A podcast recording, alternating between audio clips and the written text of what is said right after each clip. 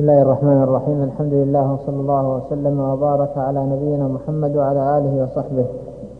أما بعد أيها الأحبة سنستمع الآن إلى تعليق مبارك من صاحب السماحة الشيخ عبد العزيز بن عبد الله بن باز مفتي عام المملكة العربية السعودية ورئيس هيئة كبار العلماء.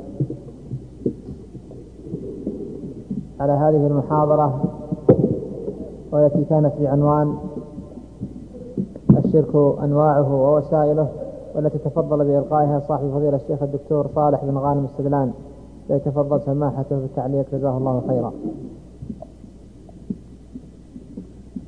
بسم الله الرحمن الرحيم الحمد لله صلى الله وسلم على رسول الله وعلى آله وأصحابه ومن اهتدى بهداه أما بعد فاستمعنا جميعا المحاضرة هذه المحاضرة التي تولاها صاحب الفضيلة الشيخ صالح بن غانم السلام في موضوع عظيم وخطير كما بين فضيلته وهو موضوع الشرك الأكبر وأنواعه ووسائله. وقد أجاد وأفاد في بيان الشرك وأنواعه وخطره العظيم وبيان التوحيد وعظم شأنه. فجزاه الله خيرا وضاعف مثوبته وزادنا وإياكم وإياه علما وهدى وتوفيقا. ونفعنا جميعا بما سمعنا. لا ريب أن الأمر كما قال فضيلة عظيم فإن التوحيد والشرك ضدان والتوحيد هو أصل دين الإسلام وهو ترك الشرك وإخلاص العبادة لله. هذا هو أصل دين الإسلام. أصل دين الإسلام هو توحيد الله والإخلاص بهذا بعث الله جميع المرسلين. كلهم بعثوا يدعون الناس إلى توحيد الله والإخلاص له وترك الإشراك به. قال تعالى ولقد بعثنا في كل أمة رسولا أن يعبدوا الله واجتنبوا الطاغوت. قال تعالى وما أرسلنا من قبلك من رسول إلا نوحي إليه أنه لا إله إلا أنا فاعبدون. قال تعالى ولقد أوحي إليك. وإلى من قبلك لئن أشركت ليحبطن عملك ولا تكونن من الخاسرين. قال تعالى إن الشرك لظلم عظيم. قال تعالى ولو أشركوا لحبط عنهم ما كانوا يعملون. قال تعالى إنه من يشرك بالله فقد حرم الله عليه الجنة ومأواه النار وما للظالمين من أنصار. قال سبحانه وقدينا إلى ما عملوا من عمل يعني المشركين الكفار فجعلناه هباء منثورا. فأصل الدين وأساس ملة وتوحيد الله والإخلاص له وترك الإشراك به. وهذا هو أعظم واجب. وأول واجب وأعظم واجب. أول واجب وأعظم واجب توحيد الله والإخلاص. وأعظم منكر وأشد منكر وأخطر منكر هو الشرك بالله عز وجل. وهذا معنى الشهادتين. شهادة أن لا إله إلا الله وأن محمدا رسول الله. شهادة أن لا إله إلا الله معناها أنه لا معبود حق إلا الله. وأن الواجب إخلاص عباد الله وحده. وأن يعبد على الطريقة والسبيل الذي أوضحه رسوله محمد عليه الصلاة والسلام. فلا بد من توحيد الله والإخلاص له ولا بد من موافقة الشريعة التي جاء بها نبيه محمد صلى الله عليه وسلم. وهو معنى شهادة أن محمدا رسول الله. أن تشهد أن محمدا رسول الله صدقا من قلبك وأن تعمل بذلك. وأن تؤدي الأعمال لله وحده على الطريقة والوجه والمنهج الذي رسمه رسول الله عليه الصلاة والسلام. ثبت في الحديث يقول صلى الله عليه وسلم بني الإسلام على خمس.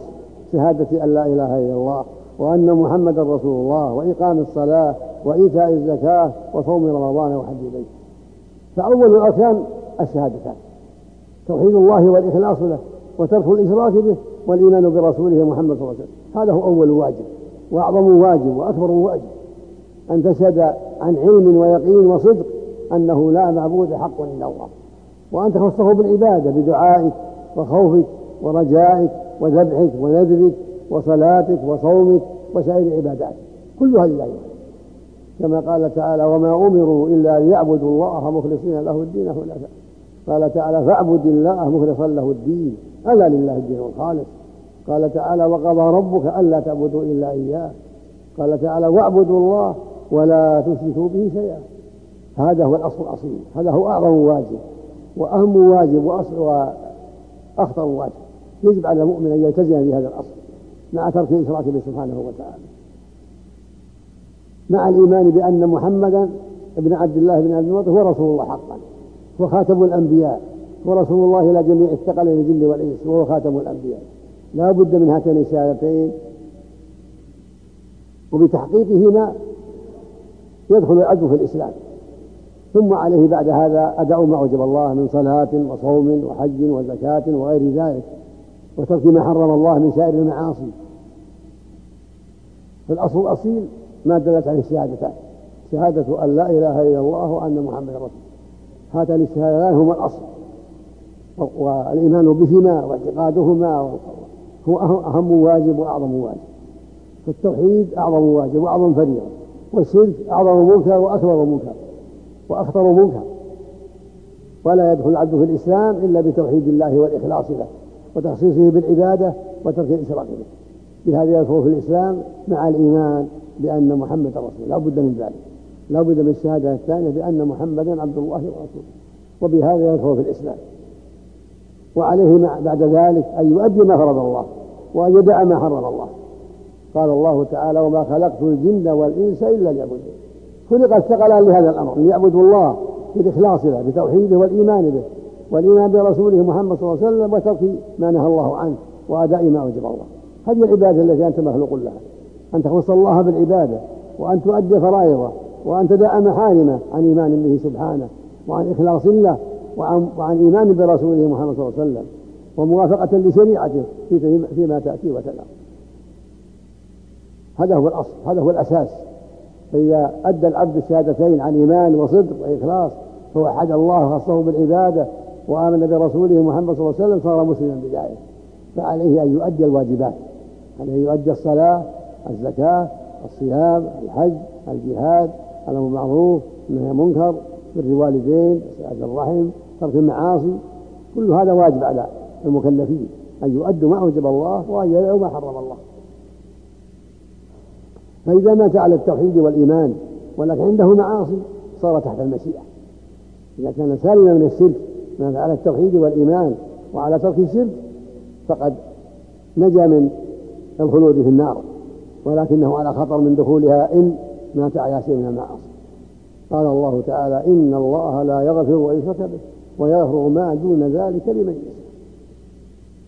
فمات من مات على التوحيد والإيمان وترك الإشراك بالله مات على أسباب النجاة على أصل النجاة. فإن كانت له معاصي لم يتم منها فهو تحت مشيئة الله.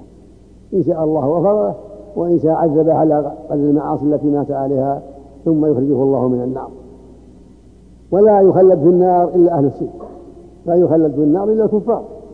أما العاصي إذا دخلها فلا يخلد يعني لأنه مات على التوحيد والإيمان برسول الله فلا يخلد في النار بمعاصيه لكن يعذب فيها إذا دخلها على قدر المعاصي ثم يخرجه الله من النار إلى الجنة. ولا يخلد في النار إلا أهل الشرك أهل الكفر بالله. هم المخلدون في النار. الذين قال فيهم سبحانه يريدون أن يخرجوا من النار وما هم بخارجين منها ولهم عذاب مقيم. قال تعالى كذلك يريهم الله أعمالهم حسرات عليهم وما هم بخارجين من النار. فالواجب على كل مكلف أن يتعلم هذا الأمر أن يتعلم أصل دينه أن يعرف التوحيد وأن يعرف الشرك وأن يؤمن برسوله محمد رسول الله محمد عليه الصلاة والسلام. هذا هو الأصل الأصيل. هذا أول واجب وأعظم واجب وأكبر واجب أن أن تؤمن بالله ورسوله أن تشهد أنه لا إله إلا الله لا معبود حق إلا الله وأن تدع الشرك به جل وعلا بجميع أنواعه وأن تؤمن بأن محمد بن عبد الله ورسول الله حق إلى جميع الثقلين الجن والإنس وأنه خاتم الأنبياء هذا هو الأصل الأصيل. وبهذا يدخل العبد في الإسلام ثم يؤمر بعد هذا بما أوجب الله من صلاة وغيرها. وينهى عما حرم الله من سائر المعاصي من الربا والزنا والسرقة والعقوق وقطيعة الرحم والغيبة وغيرها من المعاصي. والواجب كما قال فضيلة الشيخ صالح واجب على علماء المسلمين وعلى أمراء المسلمين العناية بهذا الأمر.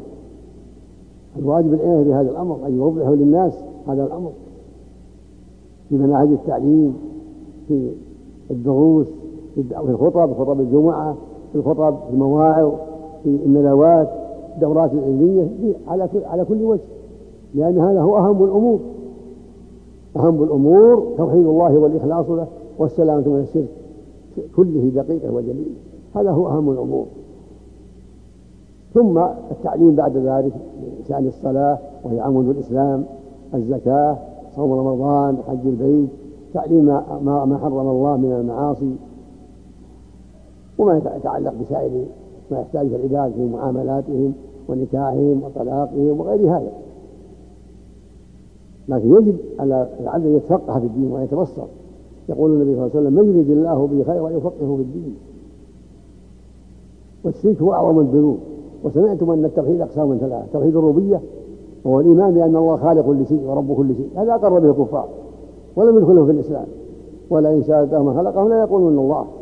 قال تعالى قل من يرزقه من السماء أما يملك السماء والأبصار ومن يخرج الحي من الميت ويخرج الميت من الحي ومن يدبر الأمر فسيقولون الله. يعرفون هذا.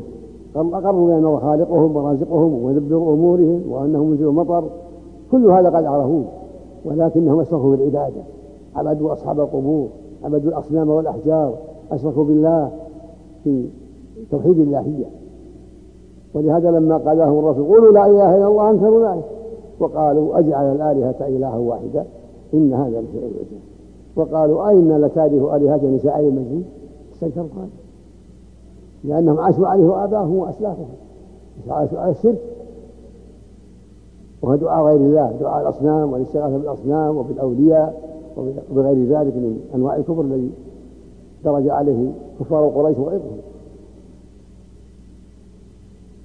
فلا بد من تخصيص الله بالعبادة الذي هو معنى لا إله إلا الله وأن لا يعبد إلا الله لا بالذبح ولا بالنذر ولا بالدعاء ولا بالخوف ولا بالرجاء ولا بالصلاة ولا بغير ذلك.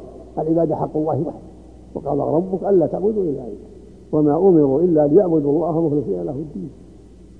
مكث النبي في مكة عشر سنين عليه الصلاة والسلام. يدعو إلى التوحيد وينهى عن الشرك قبل فرض الصلاة وقبل الهجرة. نبئ وهو ابن أربعين سنة عليه الصلاة والسلام. جاءت الرسالة وهو ابن أربعين سنة. نبئ بالإقراء والإرسال مدته ومكث عشر سنين إلى تمام خمسين سنة. كل ذلك يدعو إلى توحيد الله في هذه العصر ينهى عن الشرك بالله عز وجل. يعلمهم معنى لا إله إلا الله وبطلان ما هم عليه من عبادة الأصنام والأوثان. ثم فرض الله عليه الصلاة الصلوات الخمس. ثم هاجر المدينة وفرض الله عليه بقية أمور الدين زكاة وصوم وحج وغير ذلك. ومكث عشر سنين في المدينة يدعو الناس إلى توحيد الله وطاعته وأداء حقه وترك المعاصي التي نهى الله عنها. فلما كمل الله له ثلاث سنين توفاه الله إليه إلى الرفيق الأعلى. ومكث في الدعوة والتعليم 23 سنة عليه الصلاة والسلام. منها ثلاثة عشر في مكة وعشر في المدينة. يدعو إلى توحيد الله وإلى طاعة الله وترك معصيته فهذا قسم هو معنى لا إله إلا الله توحيد الله هذا هو معنى لا إله إلا الله. وهو معنى وإلهكم إله واحد لا إله إلا هو الرحمن الرحيم. ومعنى قوله سبحانه وما أمروا إلا ليعبدوا الله مخلصين له الدين حنفاء والقسم الثالث توحيد الأسماء والصفات. لا من الإيمان بأسماء الله وصفاته جميع أسماء الله واردة في القرآن وفي السنة الصحيحة لا بد من الإيمان بها. أنه الرحمن وأنه الرحيم وأنه العزيز وأنه الحكيم وأنه السميع. وأنه العليم وأنه الخالق وأنه الرازق إلى غير هذا من أسماء من أنكرها كفر لا بد من الإيمان بأسماء الله وصفاته. ولا بد من توحيد الله والعبادة ولا بد من الإيمان بأنه رب العالمين وأنه خلاق العالمين. لا بد من أنواع الثلاث توحيد الربوبية توحيد الأسماء والصفات توحيد الإلهية لا بد من هذا كله. لكن المشركين أقروا بالأول والثاني والأخير. ولكن أشركوا في توحيد الإلهية. أشركوا في العبادة وقالوا أجعل الآية إله واحدا أئنا لتارك عليها شاعر مجنون فلم يزل عليه الصلاة يعلمهم ويرشدهم كما فعل الرسل قبله. جميع الرسل بعثوا هذا كل الرسل بعثوا بها ولقد بعثنا في كل أمة رسولا أن يعبدوا الله واجتنبوا الطاغوت. والله خلق الناس ليعبدوه بتوحيده والإخلاص له وطاعة أوامره وترك نواهيه. خلقوا ليعبدوا الله بتوحيده والإخلاص له وأداء حقه وترك معصيته. خلقوا لهذا وأمروا بهذا. يا أيها الناس اعبدوا ربكم. وبعث الله الرسل بذلك. ولقد بعثنا في كل أمة رسول أن يعبدوا الله الطاغوت وأصل العبادة وأساسها توحيد الله والإخلاص له وترك الإشراك به والإيمان برسوله محمد عليه الصلاة والسلام. هذا هو أصل الدين وأساسه. هاتان الشهادتان. توحيد الله والإخلاص له وترك الشرك به والإيمان برسوله محمد صلى الله عليه وسلم. وبكل ما أخبر الله به ورسوله. لا بد من ذلك. لا بد من الإيمان بكل ما أخبر الله به ورسوله. من الجنة والنار والحساب والجزاء. ولا بد هذا من أداء فرائض الله وترك محارم الله كما أمر الله جل وعلا. والشرك سمعتم حاله الشرك الأكبر صرف العبادة لغير الله. صرف شيء من العبادة لغير الله كدعاء الأموات والاستغاثة بالأموات والنذر للأموات ونحو ذلك والذبح للأموات أو للأصنام أو للجن هذا الشرك الأكبر. ويلحق بذلك إذا جحد الإنسان ما علم بالضرورة أن الله أوجبه كمن جحد وجوب الصلاة أو وجوب صوم رمضان أو وجوب الزكاة أو وجوب الحج مع الإسلام. من جحد هذا كفر كفر أكبر كالشرك الأكبر وهكذا من جحد ما حرم الله مما هو معلوم من الدين بالضرورة. من جحد تحريم ذلك كان يقول الزنا حلال أو اللواط حلال أو الخمر حلال يكون كفر أكبر نعوذ بالله. كالشرك نسأل الله العافية. فالواجب على المؤمن أن يتعلم دينه ويتبصر ويتفقه حتى يؤدي ما أوجب الله وحتى ينتهي عما حرم الله. وإذا استقام على توحيد الله والإخلاص له وترك الإشراك به فإن المعاصي تكون نقصا في الإيمان وصاحبها تحت المشيئة. إذا حقق الله له التوحيد واستقام على توحيد الله والإيمان به والإخلاص له صار مسلما بذلك. مع الإيمان بأن محمدا رسول الله والإيمان بكل ما أخبر الله به ورسوله. فيكون بهذا مسلما وعليه أن يؤدي الصلاة ويؤدي الزكاة والصوم والحج وغير هذا ما أوجب الله. وعليه يحذر ما حرم الله. فإذا قصر في ذلك صار نقصا في إيمانه ونقصا في توحيده وهو على خطر من دخول النار بمعاصيه لكنه تحت المشيئة. إن شاء الله غفر له وإن شاء أدخله النار بمعاصيه وكثير من العصاة يدخلون النار. كثير منهم لا يغفر له بل يدخلون النار ويعذبون معاصيهم ويشفع فيهم النبي صلى الله عليه وسلم ويشفع الشفعاء. وهم في ذلك على على طبقات في دخولهم النار وفي عذابهم على حسب معاصيهم لكنهم لا يخلدون. العاصي الذي مات على التوحيد والإيمان لا يخلد في النار بل له أمد له أمد ينتهي إليه. فإذا انتهى أمده الذي أراده الذي قدره الله عليه يخرج من النار إلى الجنة. بعد بعد الترخيص والتعذيب الذي أصابه في النار على معاصيه وسيئاته. فالواجب الحذر الواجب على كل مسلم يحذر المعاصي كلها. وهل يرضى بالنار أحد؟ وهل يصبر على النار أحد؟ يجب الحذر؟ يجب الحذر من سائر المعاصي. ويجب التوبة إلى الله من سائر المعاصي. ويجب التفقه في الدين والاستقامة على دين الله والتواصي بحق الله والحذر من محارم الله. والشرك الخفي يكون في الشرك الأكبر ويكون في الأصغر. إذا قام يصلي يزين صلاته هذا من الشرك الأصغر. وشرك المنافقين من الشرك الأكبر وهو خفي. نسأل الله العافية. قال النبي صلى الله عليه وسلم الأخوف ما خاف الشرك الأصغر فسأل عنه فقال الرياء فالذي يرأي في صلاته أو في قراءته أو في غير ذلك من أعماله يكون من الشرك الأصغر. وشرك المنافقين الذي هو خفي هو من الشرك الأكبر. ومن الناس من يقول آمنا بالله وباليوم الآخر وما هم بمؤمنين. يخادعون الله والذين آمنوا عليه فالمنافقون شركهم أكبر وهو خفي. يظهرون الإسلام ويبطلون الشرك بالله والكفر به سبحانه وتعالى نسأل الله العافية فالواجب على كل مؤمن بل على كل مكلف أن يتقي الله.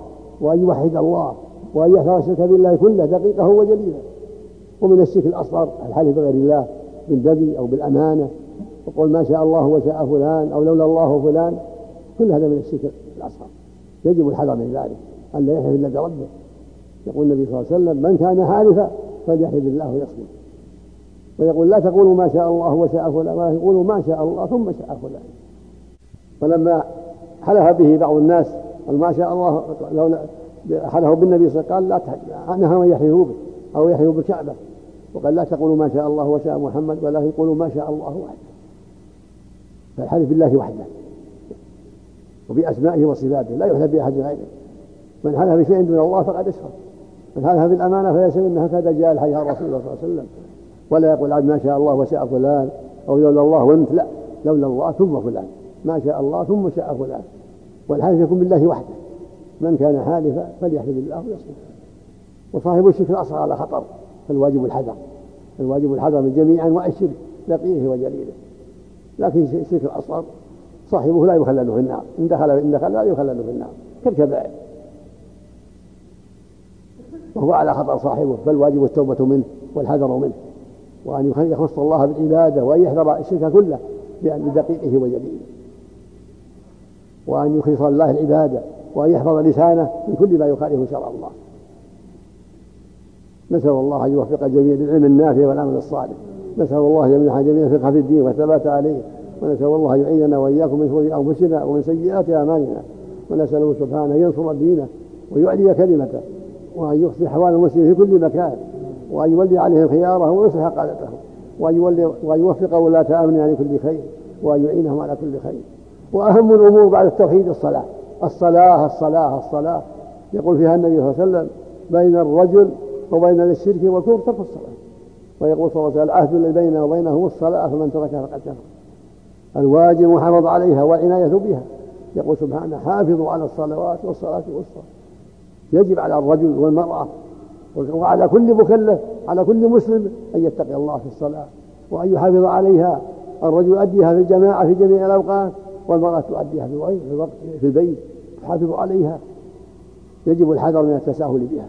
يجب التواصي بذلك بين الرجل وأهله وإخوته وزملائه. يجب التواصي بذلك. فالصلاة عمود الإسلام رأس الأمن الإسلام وعموده الصلاة. نسأل الله يوفق الجميع لما يرضيه ونسأل الله يعيننا وإياكم على ذكره وشكره وحسن عباده ونسأل الله يجعلنا وإياكم ممن يحافظ على جميع أمور دينه. وأن يحفظ جميع ما حرم الله عليه. ونسأله يجزي أخانا صاحب فضيلة الشيخ صالح بن غانم عن كلمته ومحاضرته خيرا وصلى الله وسلم على نبينا محمد وعلى آله وأصحابه وأتباعه بإحسان.